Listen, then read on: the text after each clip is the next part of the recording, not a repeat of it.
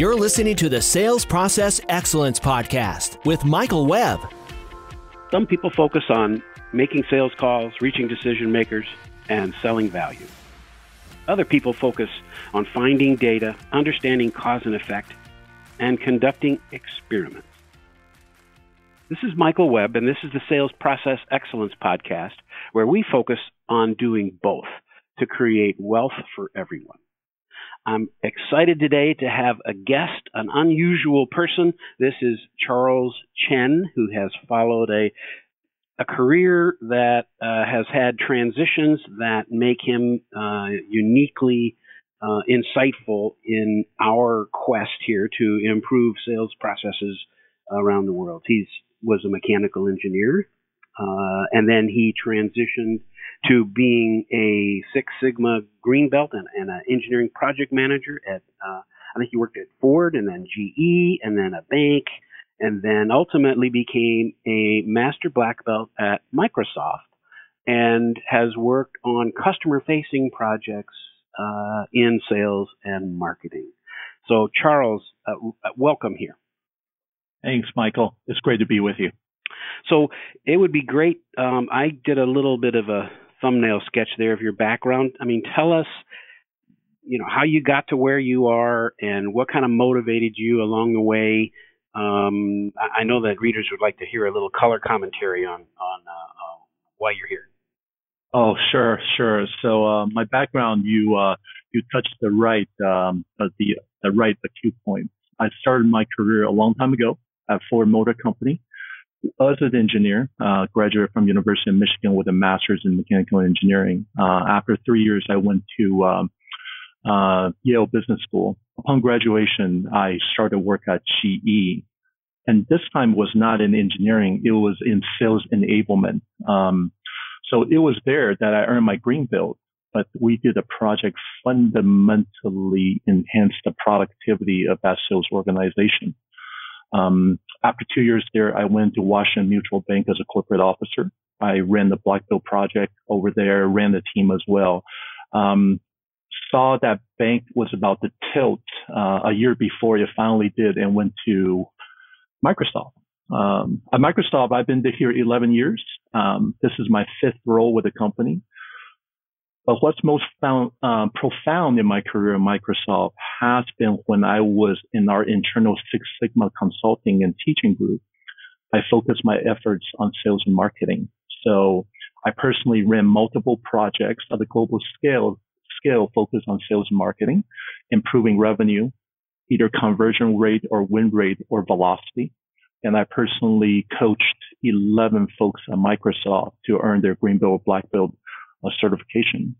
Half of them were from sales and marketing as well, even the few from uh, our incentive comps organization.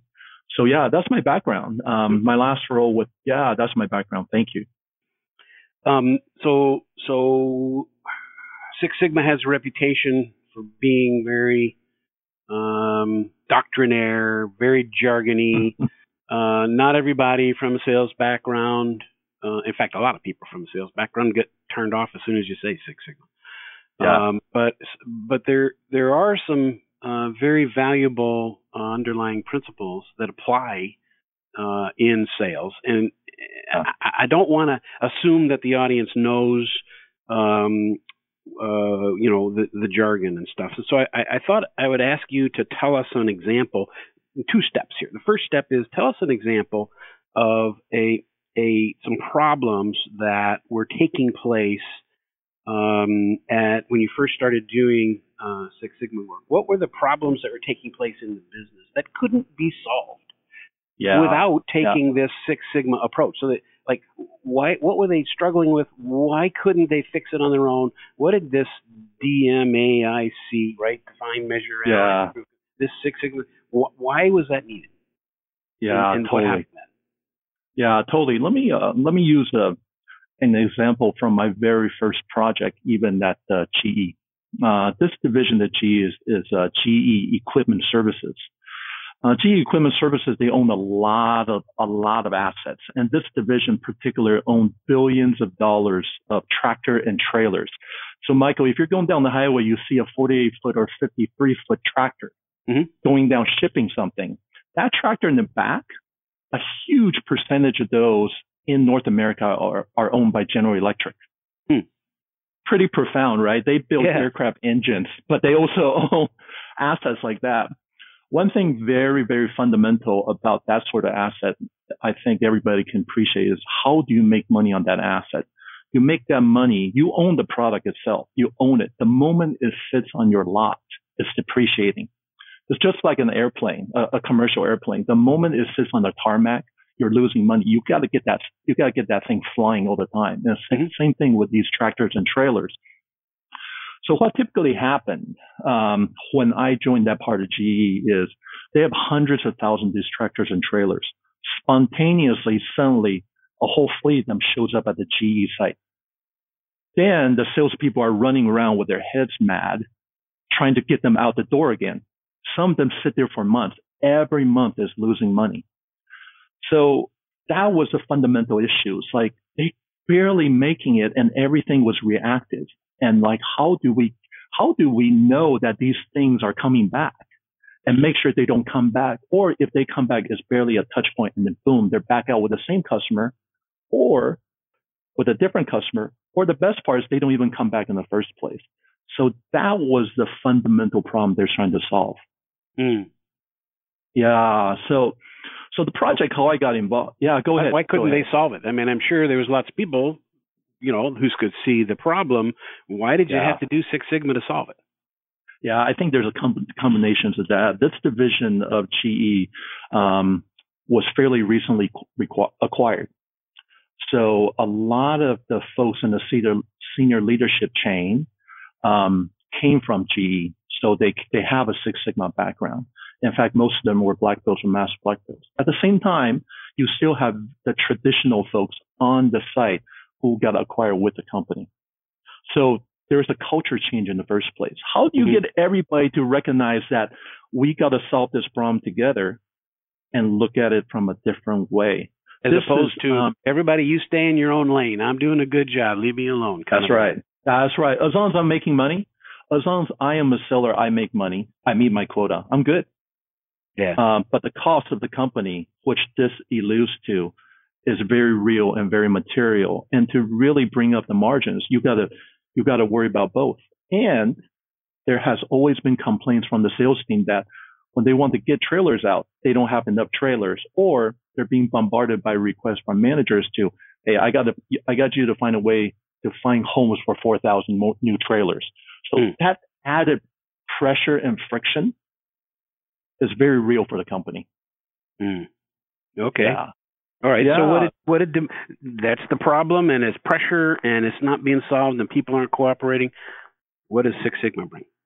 Yeah. So I was um, so Six Sigma. I actually approach this in the very traditional D M A I C approach, but let's take a step back and and not not go into t- the extreme technical details of that. Fundamentally, as a salesperson, as a senior manager, you want to you have you want to have a pulse on all your assets, all these expensive assets. You want to know uh, sometime before they have a tendency to come back. You already know about that.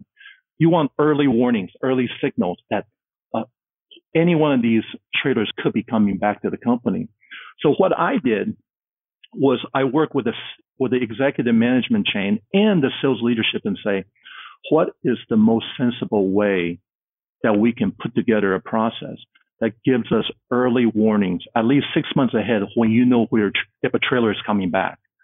If that trailer is, you know, that's coming back six months before, we need to have a process to reallocate it to another customer who needs it, or you got to work with the same customer to, to do another multi-year lease, so mm. the, so the so the trailer doesn't come back in the first place. So the project was actually focused on one hundred percent visibility on trailer status six months before expiration. That mm-hmm. was the project focus. Once we have six months, then the leadership can action on that. Yeah. So, Michael, so what we did was, how do you get one hundred percent visibility to uh, uh, trailer status? We didn't have a we didn't have a system process to set up. So, in the interim, I actually set up our the fourth. the for um, how should I say that a um, a uh, a former version of early early point version of SharePoint, and then we had to go in and provide status. Not everything, Michael. I, you and I don't need to worry about one or two trailers coming back. eighty twenty rule, right? Mm-hmm. Which biggest fleets of trailers are potentially running out of leaves, exact running out of leaves exactly where they should be at, mm-hmm. um, six months before expiration date, and that's what the project focused on. Okay. And uh, yeah, so we went from no baseline to we got to about ninety-five percent. We knew ninety-five percent of the trailers five, six months before coming home, what the disposition status is. Are they going to be extended? Are they going to come home? And the ones that are going to be coming home, those are the ones that engineer, the uh, executive leadership and the sales leaders immediately action on. The bottom line is they shouldn't come home. And that was what my project was focused on, and made a fundamental um, um, change to the way the company operated. It's about early warning. It's knowing how things operated early so we can action on it. It's knowing, it's going from reactive to proactive. And uh, yeah, that was my very first Greenville project. Excellent. Okay. And so that, I think that's a really good example. Um, so, so some observations, and then you, you, because you're the master black belt. I'm not, I'm just a black belt. Um, but, but, uh, let me hit through these. I, I think of these D M A I C or P D C A, Plan, Do, Check, Act, right? These methods as, um, they're like the bumper rails on the bowling alley, right? In, in your mind, your thinking is the bowling ball. You're going to keep it on track to solving right. the problem, right?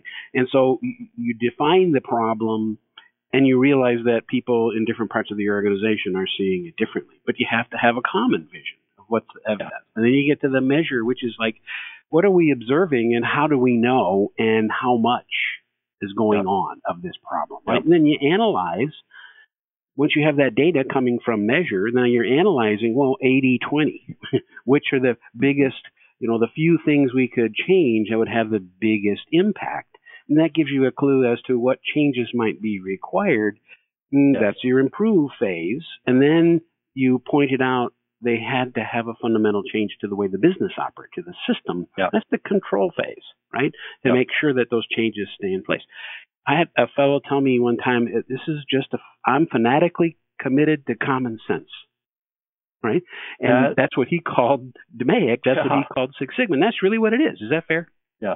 Oh, very fair. It's it's doing what's sensible for the business, right? Um, every project that uh, myself and my uh, builds or my team have done in the past, I have never, ever advocated D M A I C for the sake of D M A I C. Is also is always about what is fundamentally important for the customer or my stakeholders, and then use the most sensible approach or tool that, and so do in the way that everybody embrace and everybody move forward together.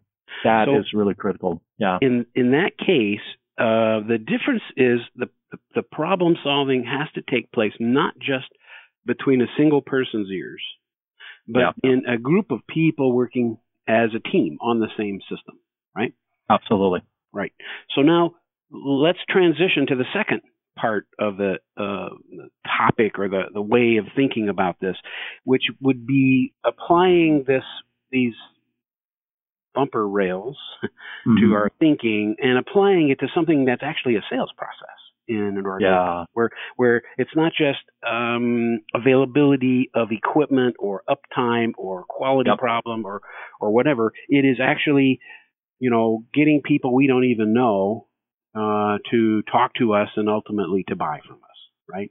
Yeah. So yeah. the question is for you is I'd like you to tell me an example of a of a problem that the sales organization was having. Yep. And yeah. they tried really hard and they were they couldn't solve it. And then what did this Six Sigma thinking approach, this, this operational excellence, sort of rational uh, problem-solving approach, what did it bring, and then what result was it able to create? Yeah, great question. Great question, Michael. So um, um, allow me to use an example I did uh, as a project I, did, I ran for Microsoft. Uh, this project took place about four years ago. It was called Objection Handling. I believe your audience on the call, uh, your audience will listen to this podcast who have sales background. Everybody knows what lead conversion rate is. Marketing, spend a lot of money. Um, do field marketing, do phone marketing, do trial, trial account marketing. And what they do, they fundamentally generate a lead. Um, they send that to the sales team. What you want to do is convert as many of those leads to opportunities. And once it becomes an opportunity, you want that to go as fast as possible with the biggest revenue that resulted from those opportunities as fast right. as possible. So this project was focused on lead conversion rate. So about four years ago, I got involved with this project focused on the U S Microsoft telesales team. It was Office three sixty-five. It was about Office three sixty-five trial leads conversion rate. Mm-hmm. So the sales leaders were very gracious to to invite me in. They said, Charles, we got the im- improved lead conversion rate. So I said, okay, let's take a step back, guys. What fundamentally impacts lead conversion rate? So the sales leaders were in the room, and we whiteboarded. We did a little bit of sanitizing exercise, which is meaning everybody silently come up with ideas and we vote. So everybody agreed there's two most fundamental things that changes lead conversion rate at the point of contact with a customer. Number one is lead quality.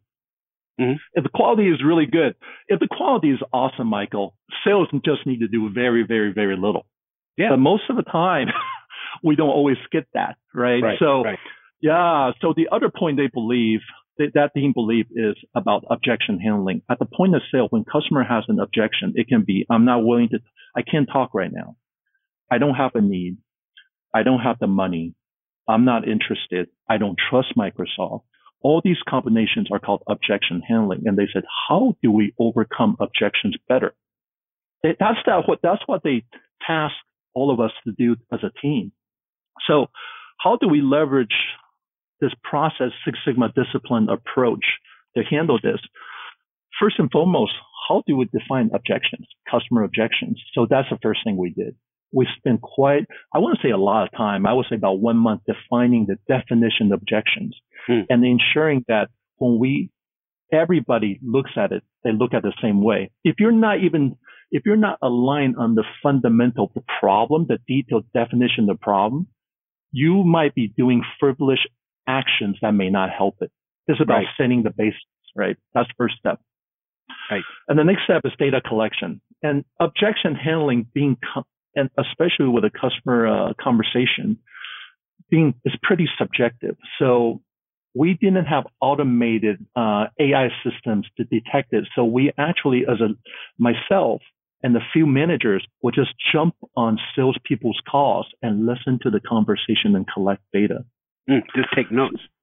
Just take notes. So, Michael, this is the baseline. What we found out, we listened to probably five hundred calls. Out of five hundred calls, we have sixty-seven distinct objections. sixty-seven. Out of those sixty-seven distinct objections, what we found out was only thirty-three percent of the objections were overcome. One out of three objections at the point of interaction with the customer were overcome. The rest, rest of sixty-seven percent that lead, that lead closed. So there's your baseline. That was my baseline. That was my baseline. Yeah. So that way, when yeah, you make a change, you'll be able to tell if you created improvement or not. Yeah. Let me interject here for a moment. That is one of the biggest challenges that I see and experienced. I, I spent uh, more than seven years uh, in a sales training organization. Yeah. And it's a good sales training organization. Um, mm-hmm. And unfortunately, um, and it's because the clients aren't asking for it, but very few people in that industry understand measurement. Right? Uh-huh. And so they bring this great process, and if you just do these behaviors, then you're going to get better results. But that process comes with a cost. It takes more it time. It, it you know, people time. have to work harder. It doesn't always apply in every situation. And and yet, so they're looking for a few of the salespeople to actually implement those behaviors, and it works, and great success. And the sales, you know, they well, you need field coaching. But there ends up being no data telling you, yeah. right, what what behaviors, what um, were the causes of an increase in conversion or not. And and for the sales organization, you can only work harder for so long, right? You have yeah. people burn out. We're tired of working sixty hours a week for five years. We, just yeah. just another thing we have to do. So they need a way to be tangible to see that things are getting better, and that requires a measurement system. Yeah, and a measurement and, and, system that isn't bullshit, that the salespeople yeah. respect. Right. So yeah. that's a huge thing that I think that this operational excellence methodology brings. So, I mean, tell me more. Yeah. So the, just to follow up on what you just said, right? Like knowing fundamentally as an advisor to them, as a sales advisor to them, I needed to, I needed to advise them on how to handle this because I knew this was going to take time. Um, especially on data that's that subjective. That's only you can capture through listening. You need to put a little bit of boundaries around this this team and get the sponsor and the champion to give you the room to do that. And um, I, I spent quite a bit of time with the sponsor and with the champion to say, to do this right, we need ring-fenced team and ring-fenced time to do this properly. Without that, this data will be very subjective. What and was the word you used? Ring sense? What is that? Yeah, ring fence. You want to ring fence a little bit of space to be uh, space and time to do the projects the right way. Okay, when so you know this much is I'm at not, stake. I'm not yeah. familiar with this word. Spell it for me. I'm missing so R I N G S E N S E. R I N G F E N S E. Yeah. So ring. You mean like like you're in the ring with them? Is that what you're thinking? I'm in the yeah. I'm in the ring with them, and ah, let I've never that. Heard that. Yeah, and let that team be our beta, our our, our uh, alpha or beta testing team, right? Mm-hmm. Yeah, so okay. they still have to meet their targets, but they're really going leaning in and do this project with me. So yeah, mm-hmm. I was able to buy time with that, and um, Good. yeah. So what happened from that point on is this: um, we collected, um, we collected these data points, but these are just the outcome. That's a baseline. This was a very very um, in-depth project is that every time we collect in the data on objection, there was other factors that we thought would impact objection handling. Um, what, and then we want to do analysis, see correlations, right? So we also collected data on um, customer mood and tone, time of the week, time of the day, age and tenure.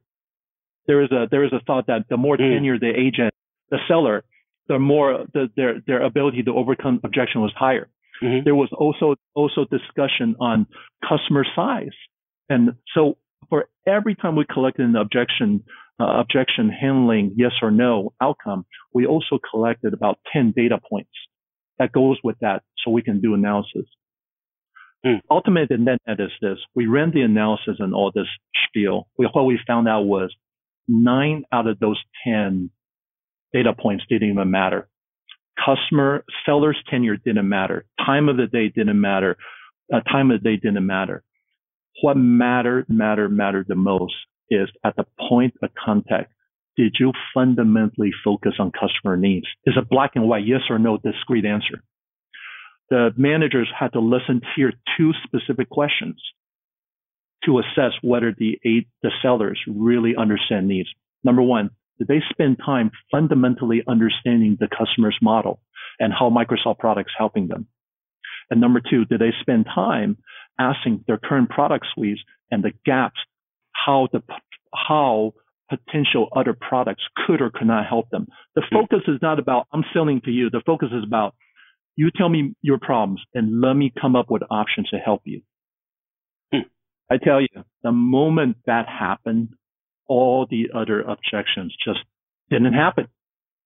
When that didn't happen, objections are popping up like daisies. You know what I mean? It's like customers are a little irritated. They feel like you're pushing to me. Right. I don't want to talk to you. Oh, this is too expensive. Hey, I actually don't trust you right now. I heard yeah. that quite a bit.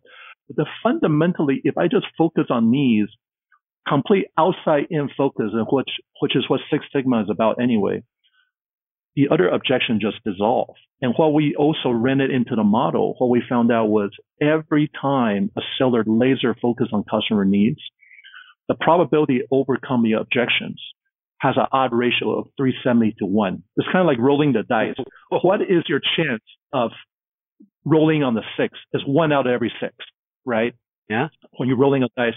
But based on the odds ratio ran by this very en- enhanced statistical model, if you do that, if we just f- laser focus on customer needs, that odds ratio is three seventy to one. Wow.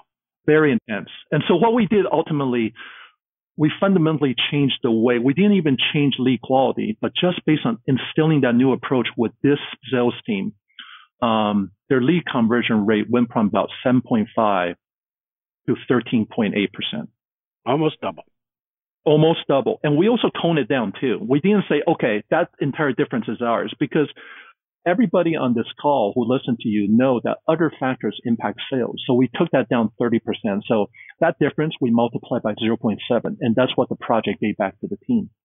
Yeah. So that is an example of how leveraging Six Sigma, and like your friend said, it's about common sense. Laser focus on the common sense. Prove it. Prove it with data and get everybody to go with you. Right. Right. So, yeah. Right. It's amazing how all those other theories that people would heartfelt belief, you know, it's of course the longer you're here, the more experience you have.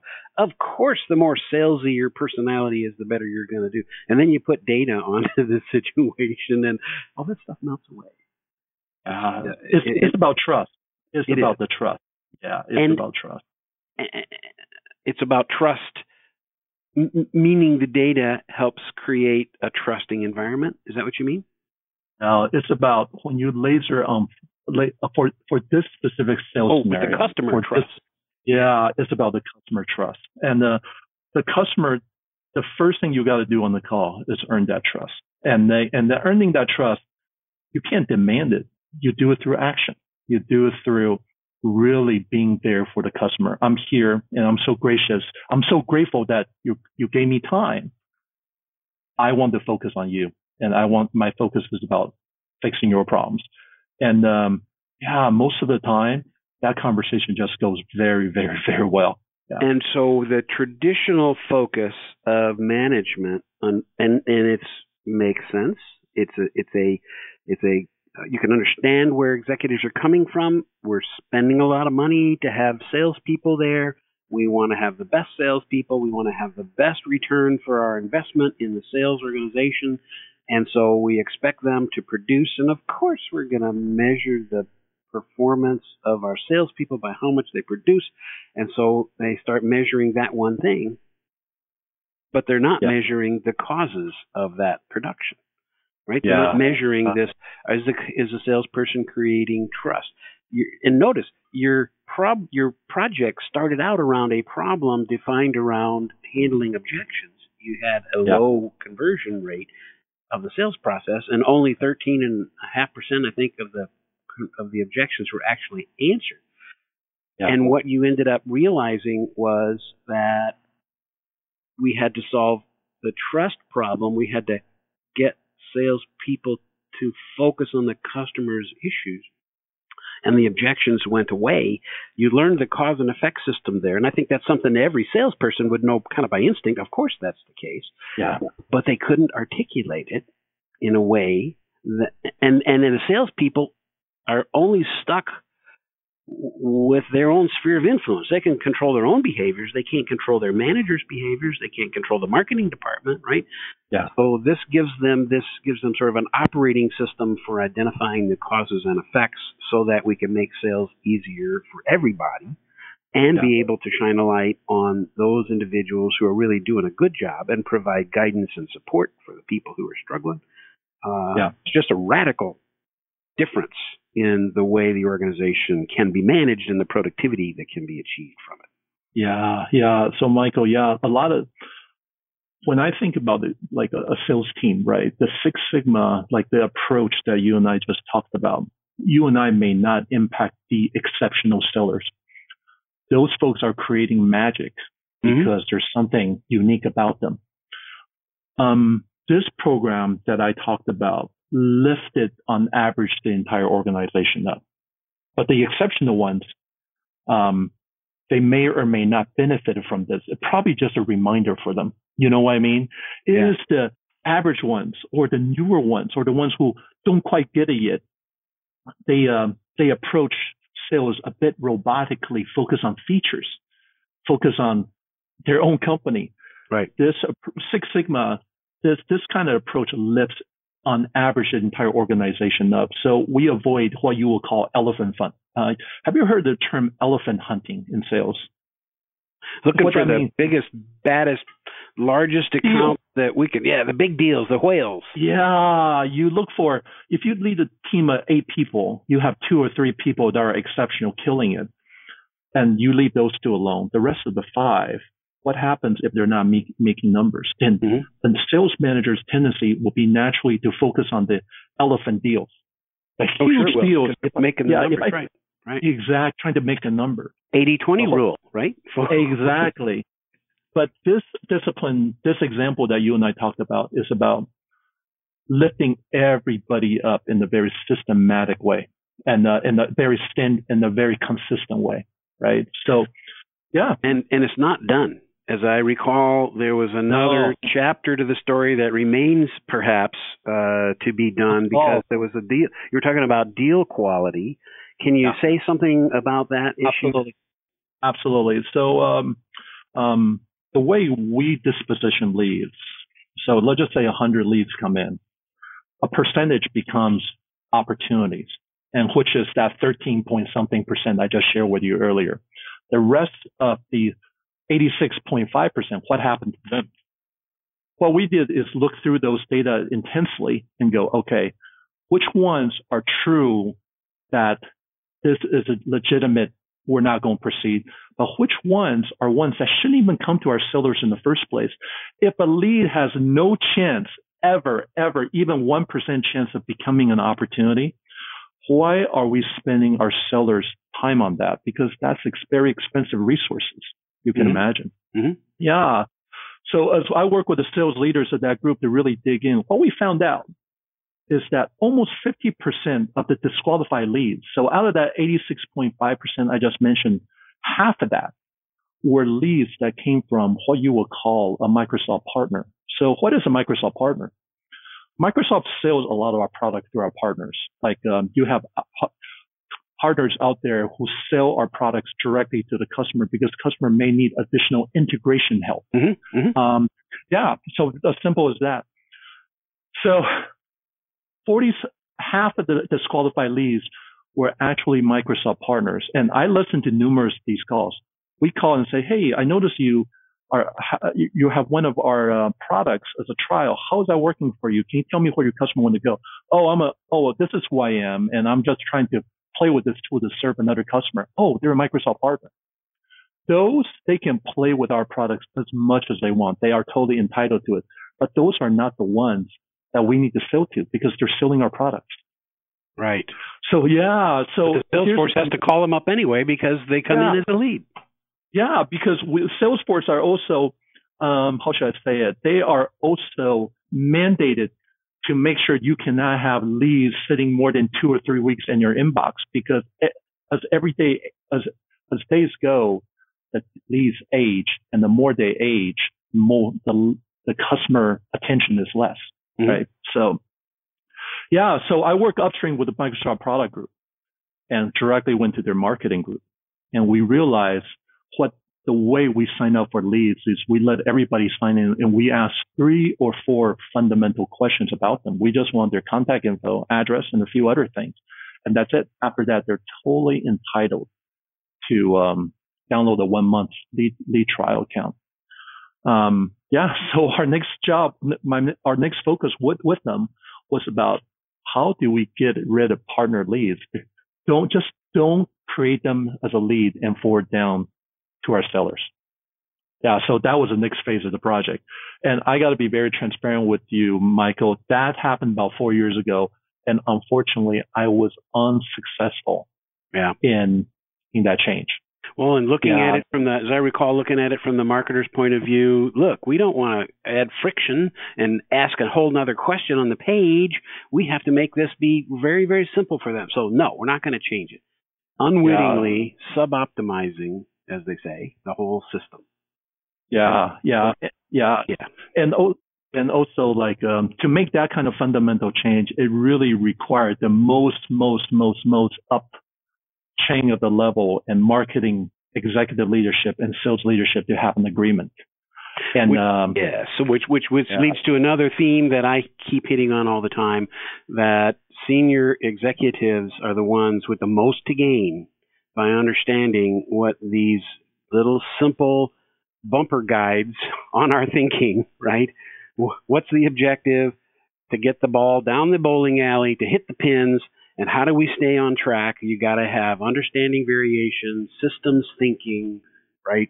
Uh, value to the customer, uh, cause and effect, and do experiments. And unfortunately, that is not the natural operating system of most corporations, especially large ones. Yeah, I think um, a big part of it, I can understand the predicament they're in. Most corp- most public traded corporations, and I run into this all the t- I ran into this all the time internally, is that sales leadership are measured on a monthly and quarterly. Every mm-hmm. month, did you make your monthly budget or quota? Right. Every quarterly, did you meet it? That kind of cycle time is pretty stressful. I've been in there. I've been in there with them. I get yep. it. And uh, so as a, as a result, when running this sort of projects, which can take a little bit longer than a monthly cycle time, it's not, uh, it takes a lot of convincing. At the same time, if your vision is to really have a lot lasting long-term impact on the company, the investment is worth it. Yeah. Um, and that's why people like me need to approach them in a sensible way, right? Um, you can't pound your chest, your chest and demand, and demand the D M A I C. That just, it doesn't work that way. You got to give the executives what they need right now, and then let them see the value of this when done right. Um, just like what I said, it's focusing on the need, but even when you have the right medicine, you got to feed it over and help in the way that the patient or your cli- your most critical client is ready for it. And um, a lot wow. of people lose sight of that. And, um, and they run into an uh, immovable object, and uh, and it can give this discipline an undeserved name.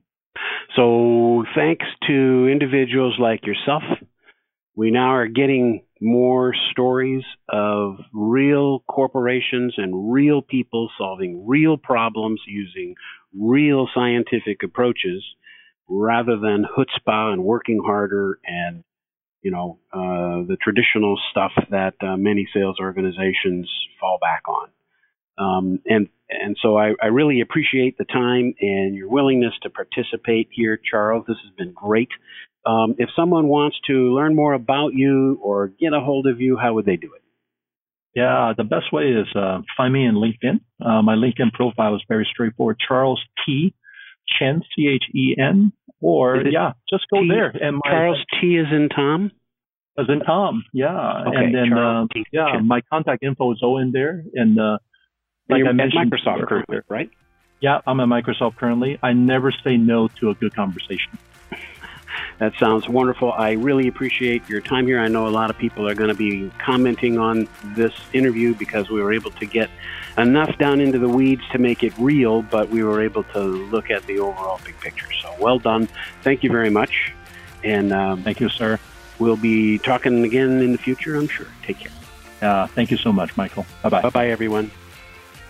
The Sales Process Excellence Podcast is sponsored by Sales Performance Consultants. Discover how to improve your B two B sales with systems thinking at sales performance dot com.